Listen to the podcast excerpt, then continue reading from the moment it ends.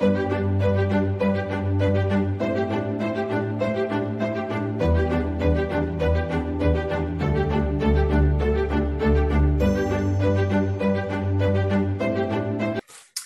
Power, Volume 2, Chapter 7.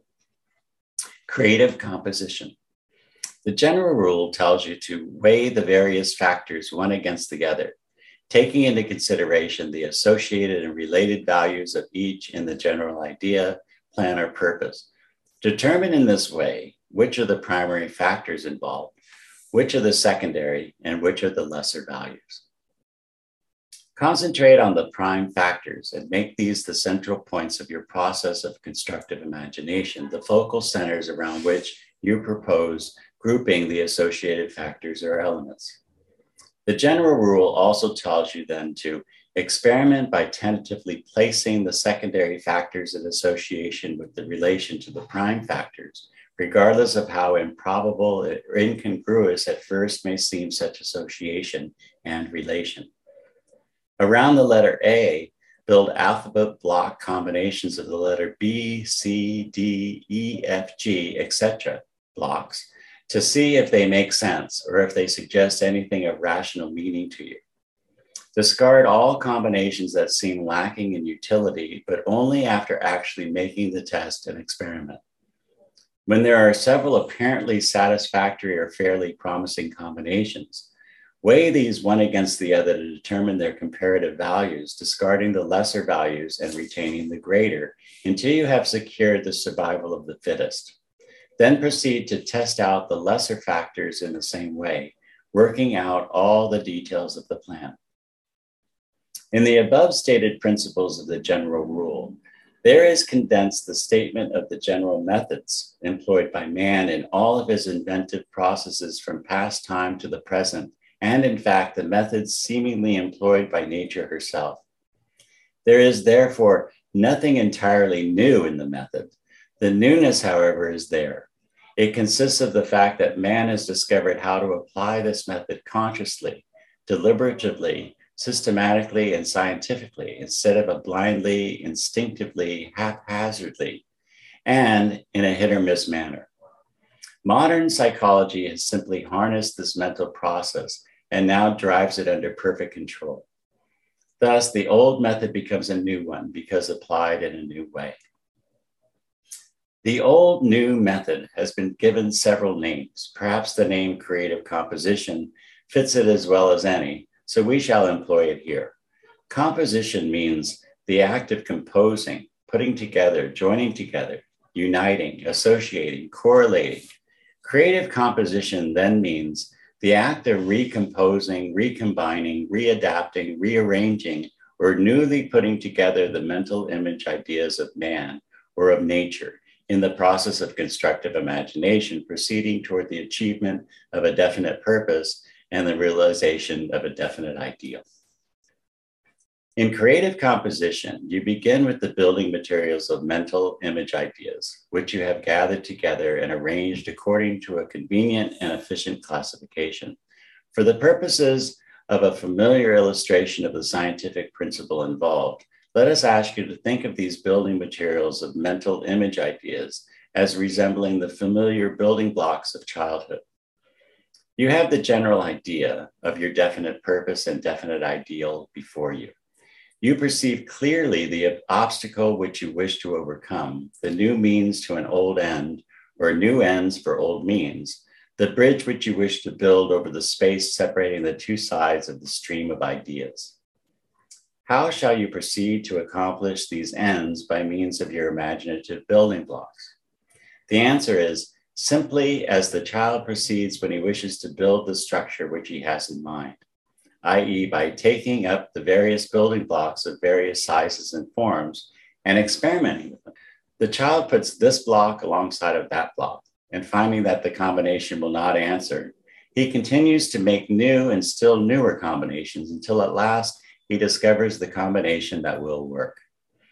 If you will examine the history of inventions and scientific discoveries, you will find that the great triumphs in these respective fields have been made in just this way. The two terms experiment and experience are closely connected. both have the same origin. Both spring from the Latin experior, meaning to try. Experiment is a trial or test made with the hopes of discovery. Experience is the knowledge gained from experiments. All inventions, all scientific discoveries, all results of constructive imagination proceed along the line of experiment, trial, tests, putting this and that together to discover how it will work. This is the whole story told in a few words. In working toward the achievement of your definite purpose and definite ideal through the constructive imagination, you must put this and that together along the lines of experiment, trial, and test. You must arrange your imaginative building blocks first in this new combination and then in that one. You must at times even break apart some of the blocks, using portions of them to add to others, and thus to form new combinations. You must proceed with the idea that somewhere in these blocks, there abides the certainty of a successful combination, and it is up to me to find it. In your imaginative building blocks, there is hidden the secret of the exact combination for which you are seeking. You can discover this only by experiment, and if you continue to experiment faithfully and intelligently, you will surely discover the solution of your problems. Here is the process reduced to a familiar illustrative formula. You have 26 imaginative alphabet blocks before you, and your experiment, each block having a letter of the alphabet stamped on its face from A to Z, inclusive. You start by taking the A block and combining it with the B block, then the C block, and so on until the Z block is reached. If the desired combination is not reached in this way, you begin with the B block and test it with all the blocks from C on to the end of the list. Then try the combination of the C block with all the others in turn from D downward. By continuing this process sufficiently long, you will exhaust the possibilities of the two-letter combinations. If necessary, you may then proceed to experiment with the three-letter combinations, following the same general rule. Then, if necessary, proceed with the four-letter combinations in the same way, and so on, if the desired result is not obtained, until the blocks have been tried and tested in every possible combination or arrangement, order, and sequence. By this process, extend to its utmost limits. You will in turn have formed the combination of every one of the many thousands of words in the largest English dictionary. Stop to think of it for a moment. Every word in any or all of the great dictionaries is made up and composed of combinations of certain of 26 letters, no more. And a list of new words, exceeding in number the known words, could be composed and made up the same way.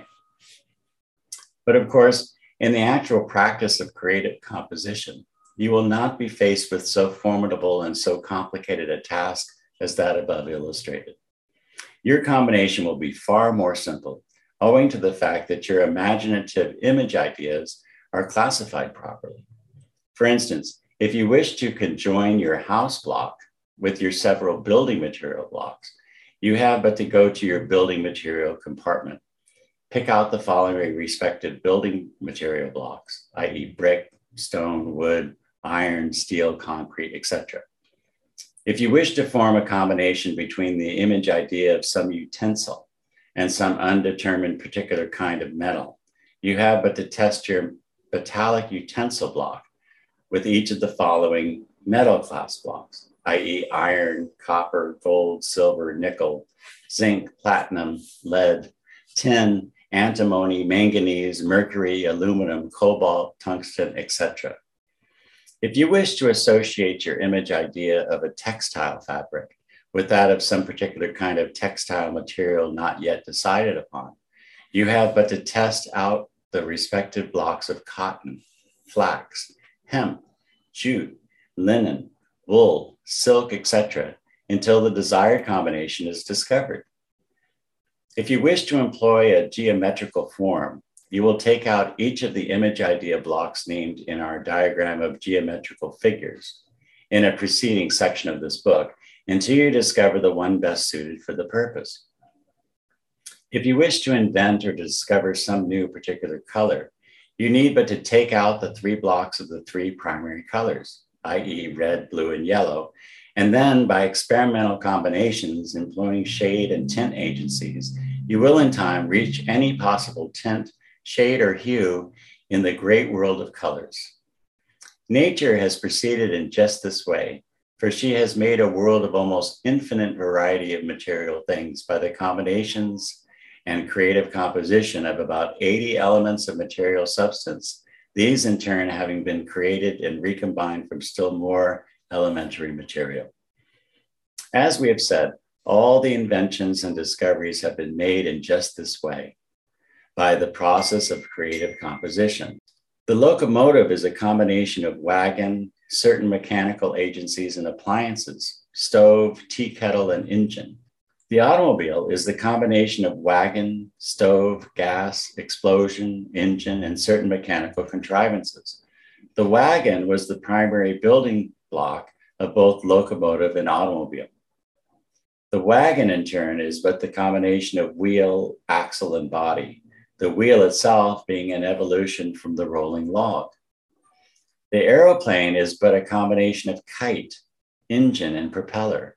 All old ideas formed by creative composition into a new one. The steamboat is but the idea of boat plus steam engine and mill wheels. The primitive boat itself was but the combination of floating log plus the idea of hollowing out. The farm tractor, now employed in plowing, etc., is but the combination of plow and automobile. The plow itself was the combination of the image idea of hard, sharpened stick and magnified spearhead or battle axe. In short, every contrivance of man, every tool, every instrument, every utensil, every article designed for use of each and every kind will be found to have been evolved from very simple beginnings along the line of experimentation and creative composition. Everything made by man is put together, made up of material parts, and the idea of every such thing is made up of simpler and more elemental ideas, united and combined in creative composition. This is the only way in which man has ever invented or contrived anything, and this is always the way in which you must proceed in your work of constructive imagination. The truth of the matter is so simple that most persons entirely overlook it. You have possibly never thought of it until you have now had it presented to you in this book, and this without any reflection on your intelligence, we assure you. But here is an important point. While man has always employed this principle in his inventive and creative work, he has done so almost entirely instinctively and unconsciously, and with an almost entire absence of scientific system and logical order. Now that modern psychology has uncovered the process for us, has taken off the cover so that we may see how the thing works and how the wheels go round, we may hope for much more effective and efficient exercise of the power of the constructive imagination in the future. Already, a number of great inventors and scientific investigators have taken advantage of the new teaching of psychology concerning this phase of mental operation, and they have thereby attained results far superior to those possible under the old hit or miss method. Artists and writers also employ the same general methods of creative composition, though in most cases in a more or less haphazard and instinctive way. The various characters, situations, scenes, and combinations of pictures, stories, and plays are gathered together from a comparatively small list of elements. The great variety of results arising from the many possible combinations and arrangements of these few elements. If this seems incredible to you, you have but to remember the almost infinite number of possible combinations of the 26 letters of the alphabet. The largest dictionary contains only a small proportion of the possible word creations by such combinations. Again, from 52 playing cards are derived all of the numerous combination of hands dealt out in card games. In many games, in fact, a smaller number of cards is used. That modern writers are turning this principle of creative composition to practical account is evident to those who study the advertising columns of magazines devoted to the writing craft. For instance, There is advertised a book for story writers called The 36 Dramatic Situations, which is described as follows: a catalog of all the possible situations that the many relations of life offer to the writer. The author has read and analyzed thousands of plays and novels and resolved their basic story material into fundamental categories. A true philosophic consideration, but practical in every respect, that makes available to every writer all the possible material that life offers him. Again, there is advertised a book called The Fiction Factory, which is described as follows: a writer who wrote thousands of stories and made thousands of dollars by setting up a story mill tells how he did it and gives a record of his work in this instructive, stimulating book. It should be in the hands of everyone interested in how authors do their work. You may smile at these advertisements and shrug your shoulders, but you buy and read the stories so composed. Jack London, the popular novelist, in his story of Martin Eden, which many regard as being largely autobiographical, pictures his hero as busily engaged in writing newspaper storiettes for the syndicates which supply them to the newspapers in all parts of the country. These productions were what is known as potboilers, of course, written hastily to meet the popular demand and to gratify the popular taste. Martin had not yet arrived at the place and time where his more finished, more subtle, and more realistic efforts were appreciated by readers and accepted by publishers. London pictures Martin busily engaged in reading over his rejected storiettes and thus finding out how not to write such productions, as well as just how to write them. He found out what to put in and what to leave out. In this way, he worked out a perfect formula. This formula consisted of three parts. Number one, a pair of lovers jarred apart. Number two, they are united by some deed or event. Number three, wedding bells. He reached the conclusion that the third part was an unvarying quantity, but that the first and second parts could be varied an infinite number of times. The application of the formula, in London's own words, was as follows. Thus, the pair of lovers could be jarred apart by misunderstood motives, by accident or fate, by jealous rivals, by irate parents, by crafty guardians, by scheming relatives, and so on and so forth. They could be reunited by the brave deed of the man lover, by a similar deed of the woman lover, by change of heart in one lover or the other, by forced confessions of a crafty guardian, scheming relative, or jealous rival, by voluntary confession of same, by lover storming girl's heart, by lover making long and noble self-sacrifices, and so on endlessly. It was very fetching to make the girl propose in the course of being united, and Martin discovered bit by bit other decidedly piquant and fetching ruses. But marriage bells at the end was the one thing that he could take no liberty with. The author relates that Martin soon worked out a half a dozen stock forms, which he always consulted when constructing storiettes. These forms, he adds, were like the cunning tables used by the mathematicians, which may be entered from top, bottom, right, and left, which entrances consist of scores of lines and dozens of columns, and from which may be drawn, without reasoning or thinking, thousands of different conclusions, all unchallengeably precise and true. This, in the course of half an hour, with his forms, Martin could frame up a dozen or more storiettes, which he put aside and filled in at his convenience. The real work was in constructing the frames, and that was merely mechanical. He had no doubt whatever of the efficacy of his formula. His machine-made storiettes, though he hated them and derided them, were successful. We have also read the story of the early life of the great painter, of whom it is told that in order to keep the wolf from the door, he painted stock pictures for the trade, pictures bearing a fictitious name, which were designed for sale at the popular auction houses of that time. He could paint such pictures in a day or two, sometimes in a few hours, in fact. And in spite of their hasty preparation, they showed signs of merit and skill, if not of genius, and appealed to the taste of those attending the auction sales. They sold well and served to keep the pot boiling. His main difficulty was that of providing subjects for his pencil and brush. So he set to work to overcome this difficulty. Like Martin Eden, he discovered a formula. He invented a system. He prepared a series of cardboard discs. Upon each disc, he wrote the name of some main element or detail of a picture. The four seasons, each were thus noted, each suggesting the associated facts of scenery. Mills, meadows, hills, mountains, the sea, lakes, forests, etc. Each were noted down.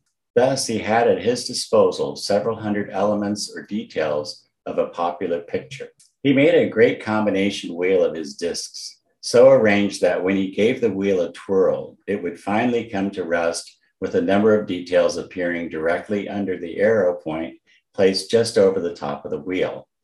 Thus, he would read, for instance, autumn, hill, lake, old mill, etc., etc., and he would then have the general subject of his picture, the details and treatment to be supplied from fancy, inclination, and the mood of the moment.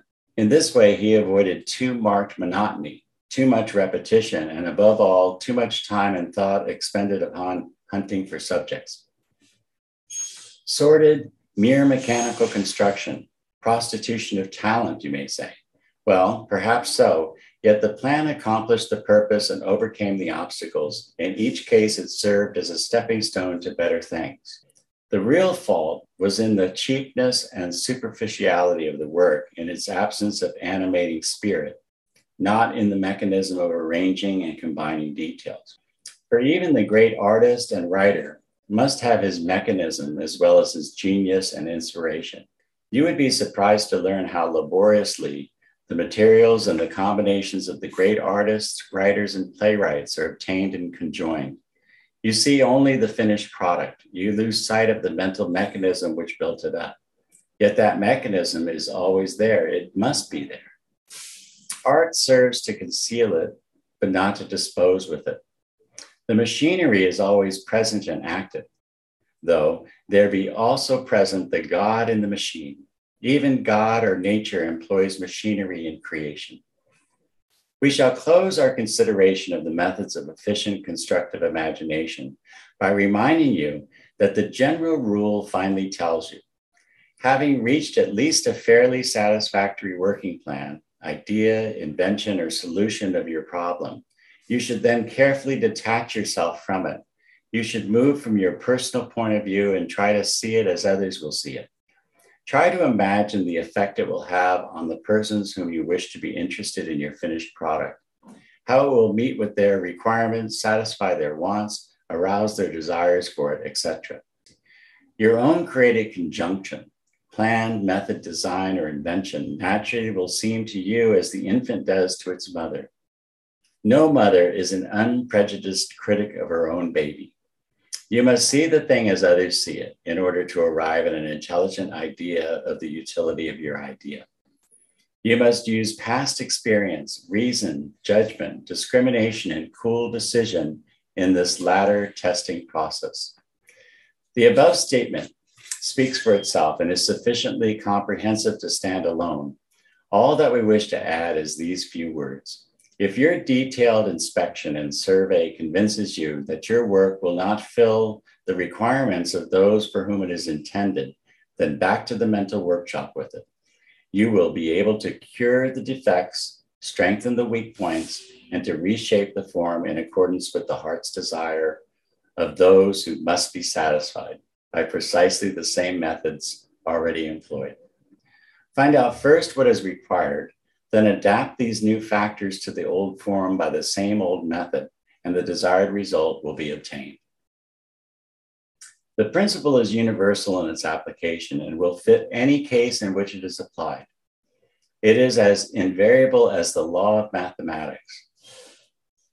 But like those laws, it requires skill, patience, work, and determination to apply it to difficult problems. We can close our treatment of the subject of efficient constructive imagination in no better way than by quoting the statement of Herbert Spencer, in which he attributes to constructive imagination the rank of the highest intellectual faculty. His statement follows: instead of constructive imagination, being, as commonly supposed, an endowment peculiar to the poet and writer of fiction, it is questionable whether the man of science, truly so called, does not possess even more of it. When imagination rises into the constructive form, there is an ever-increasing originality, which tells at once on the industrial arts, on science, and on literature. Spencer caught, as truly have added, and on business, on manufacturing, on selling, on distribution or service of all kinds wherein wants are met, demands filled, obstacles overcome, and thwarted purposes set aright. Without the power of constructive imagination, man will never be all there is in him to be, never do all that is in him to do, never reach all that is in him to reach. It lights up the whole horizon of thought as the sunrise flashing along the mountaintop lights the world.